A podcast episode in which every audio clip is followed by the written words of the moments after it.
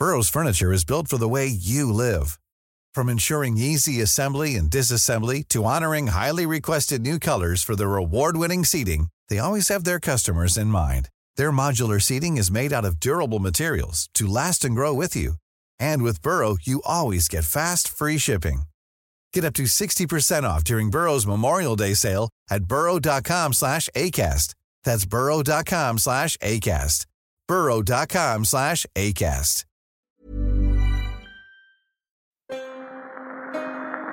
I bring you a message today from the people of Ireland. The Irish desire peace with England and with the rest of the world.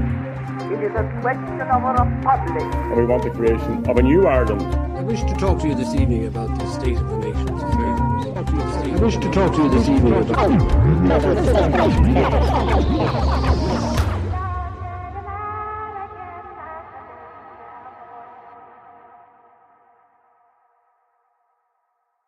Welcome to the History of Ireland.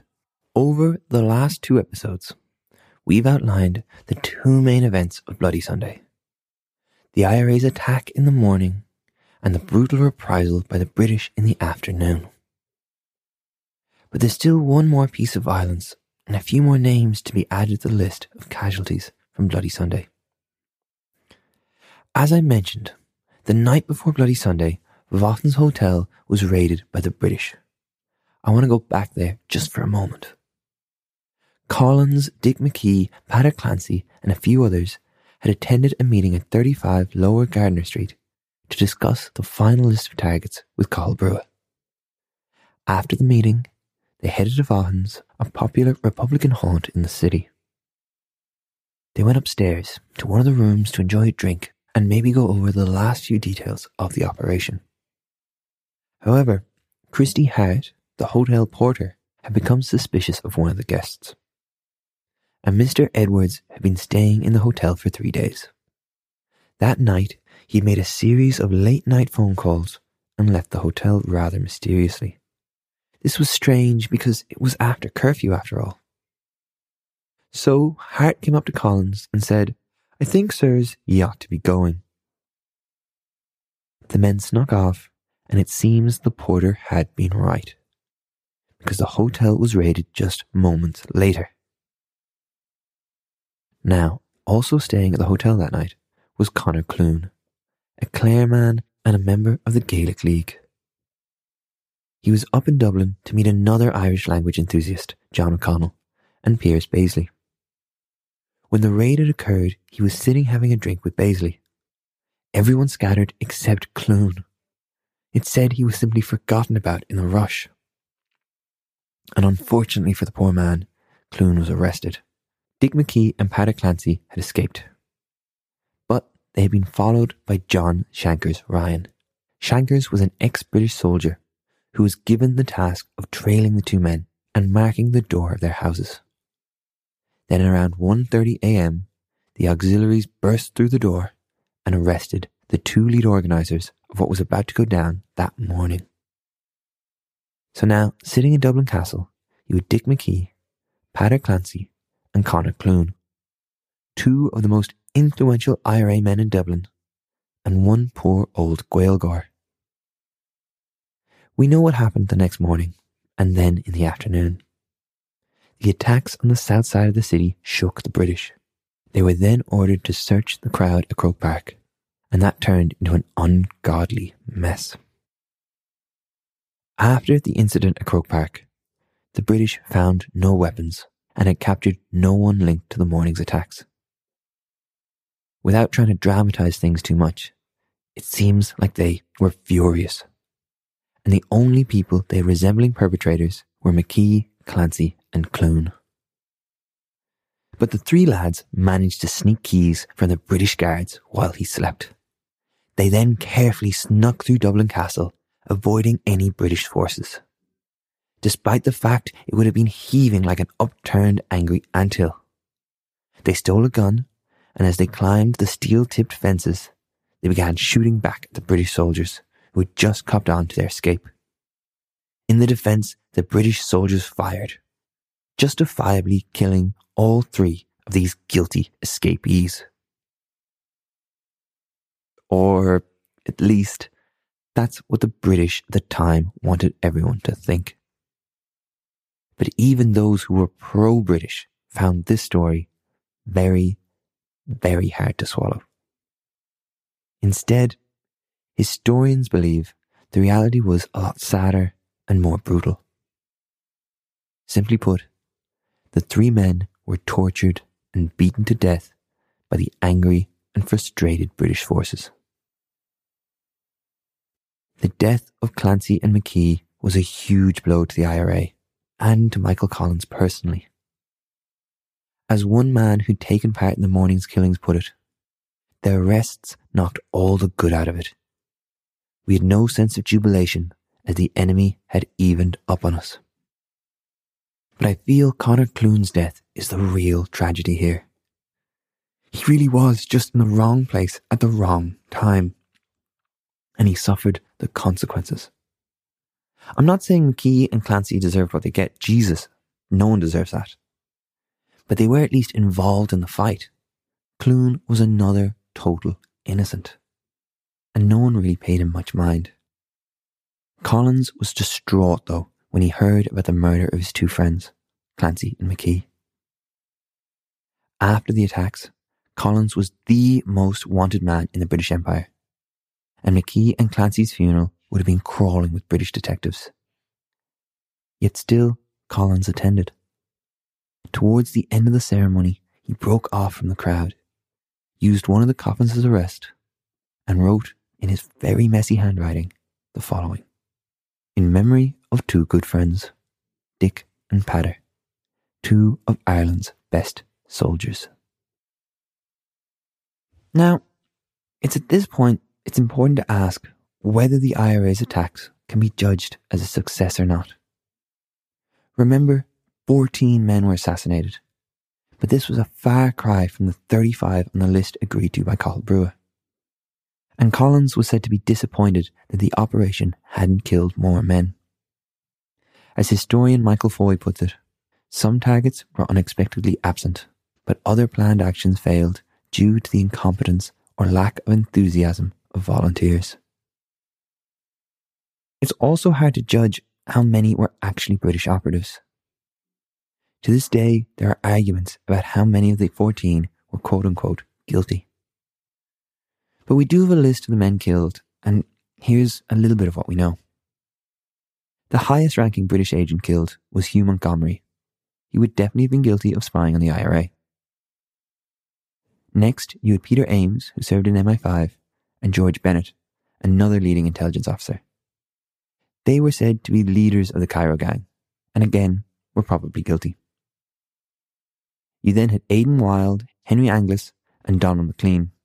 Their resume suggests they would have been spies, but it's hard to know. And then there was William Newberry, a barrister who'd worked against the IRA. There was also two auxiliaries, Francis Garniss and Cecil Morris, who'd attended to the scenes of the crime and were captured in the ensuing firefight and shot up against a wall. So that's seven men who, you could argue, were all guilty. But then there was Charles Dowling and Captain Baggallay. I'd put them in the maybe pile. They were both ex British officers, but Dowling suffered recurring dizzy spells from his time in the war, and Baggallay only had one leg. It's unlikely that either were top notch British spies. And then finally, you had John Fitzgerald, Patrick McCormack, and Thomas Smith. Generally, historians agree that these men were innocent. Thomas Smith was a father of eight, and nothing more than one of the landlords of one of the houses the IRA raided. Though he was friendly with the British, he was definitely not a spy, and there was no reason for him to be shot. John Fitzgerald was a British soldier from Tipperary, so maybe not totally innocent, but again, definitely not a spy.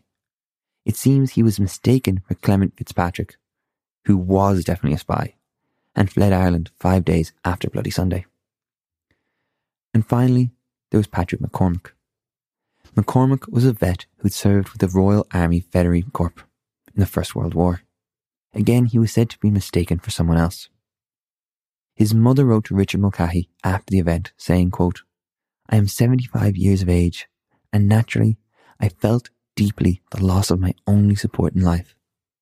But I feel more deeply still that charges of dishonourable conduct against his country could be preferred against him by people who've always known him to be a supporter of the national aspirations of the Irish people. Mulcahy was told by Collins to reply saying, there was no particular charge against him except that he was an enemy soldier. An enemy vet, like come on, not quite the same thing as a dastardly and dangerous British spy. I feel like those men are just like Clune. Someone caught in the wrong place at the wrong time. And arguably, the attacks in the morning were just not worth it. The killings did not destroy the British intelligence network in any way, shape, or form. And British intelligence continued quite successfully after Bloody Sunday. But Republicans described it as a huge success, and it has gone down in popular memory as another example of the IRA's daring do. But when you've dragged innocent men from their beds and shot them in front of their wives, I guess all you can do is argue that it was justified. As Anne Dolan puts it, quote, the dead were all spies because murder could not be part of the founding myth of a nation, because murder could not be part of the stories that many of these men felt had to be told. You should look up her article, Killing on Bloody Sunday, November 1920. It goes into huge detail about the men who were involved in the shooting. In fact, she's fast become one of my favourite historians, and if you watch any of the Bloody Sunday documentaries going around at the moment, her input is always smart, considered, and just really well thought out. I almost wish we were related. With Dolan's quote in mind, it's interesting to hear how Michael Collins later defended his actions. It's a striking quote, and quite the insight into how he and others like him viewed the operation. And some say it's him being a little overly defensive. He said this My one intention was the destruction of the undesirables who continue to make miserable the lives of ordinary decent citizens. I have proof enough to assure myself of the atrocities which this gang of spies and informers have committed. Perjury and torture are words too easily known to them. If I had a second motive, it was no more than a feeling such as I would have for a dangerous reptile.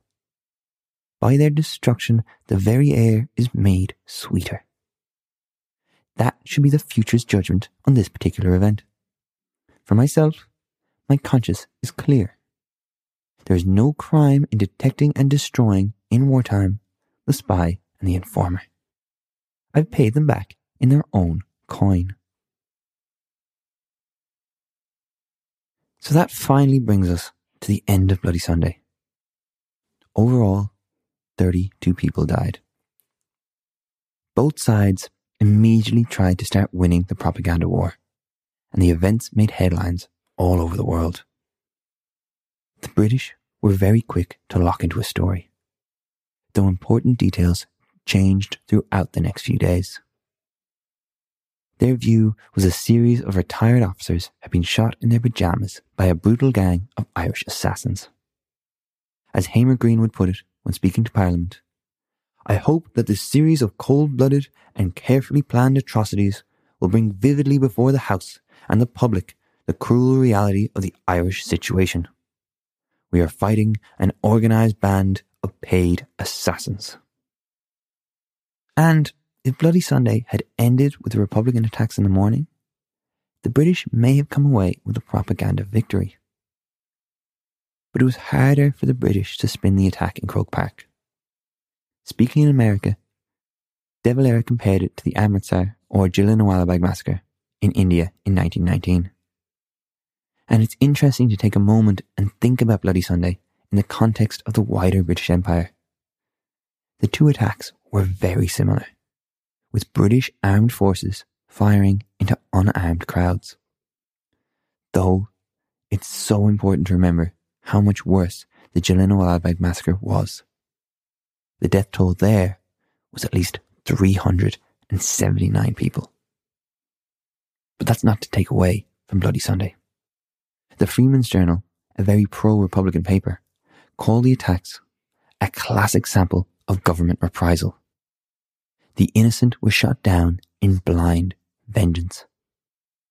But even British newspapers, like the Daily News and the Manchester Guardian, refuted the idea that the IRA had fired at Croke Park. As the Guardian put it, what did unquestionably happen is that the auxiliary police rushed through the two main entrances, carrying the turnstiles with them. They fired as soon as they got inside. And in the end, the British reprisals at Croke Park overshadowed the IRA's attacks.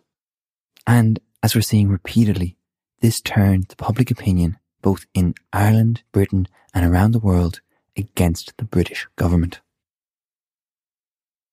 It shook everyone's confidence in the idea that Lloyd George had murder by the throat, or really Ireland in any kind of control. The British approach after the day changed in two ways. Outwardly, they cracked down even further, arresting over 500 Republicans, including the acting president, Arthur Griffith. They declared martial law across much of Munster, and they intensified reprisals throughout the city. But at the same time, behind the scenes, soon after Bloody Sunday, Lloyd George began slowly putting out feelers to try and engage Sinn Féin in a bid to come to a political solution. This slow move towards peace talks is not something Lloyd George would have considered even six months earlier, maybe not even a month earlier, and it shows how much Bloody Sunday shook the British psyche. I think it's important to end with the innocent victims from the day. Clune, the innocent men killed by the IRA, and of course, the members of the public who died in Croke Park. Eight of the victims were buried in unmarked graves, and it wasn't until 2016 when, thanks to the GAA and their relatives, gravestones were erected. They just wanted to go to a football match. Clune was just an Irish language enthusiast, and the other men were just in the wrong place at the wrong time. And yes, you can argue it was all for a bigger cause.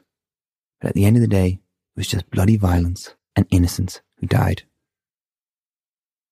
Sadly, Bloody Sunday is often described as the start of the violent endgame of the War of Independence. And before 1920 is out, we'll see even more violence from both sides.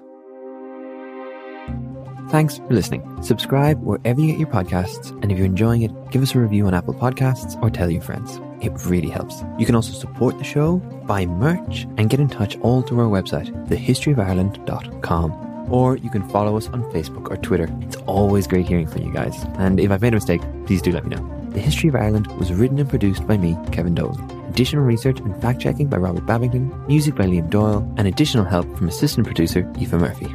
This podcast was recorded in the lands of the Wurundjeri people of the Kulin Nation. Sovereignty was never ceded.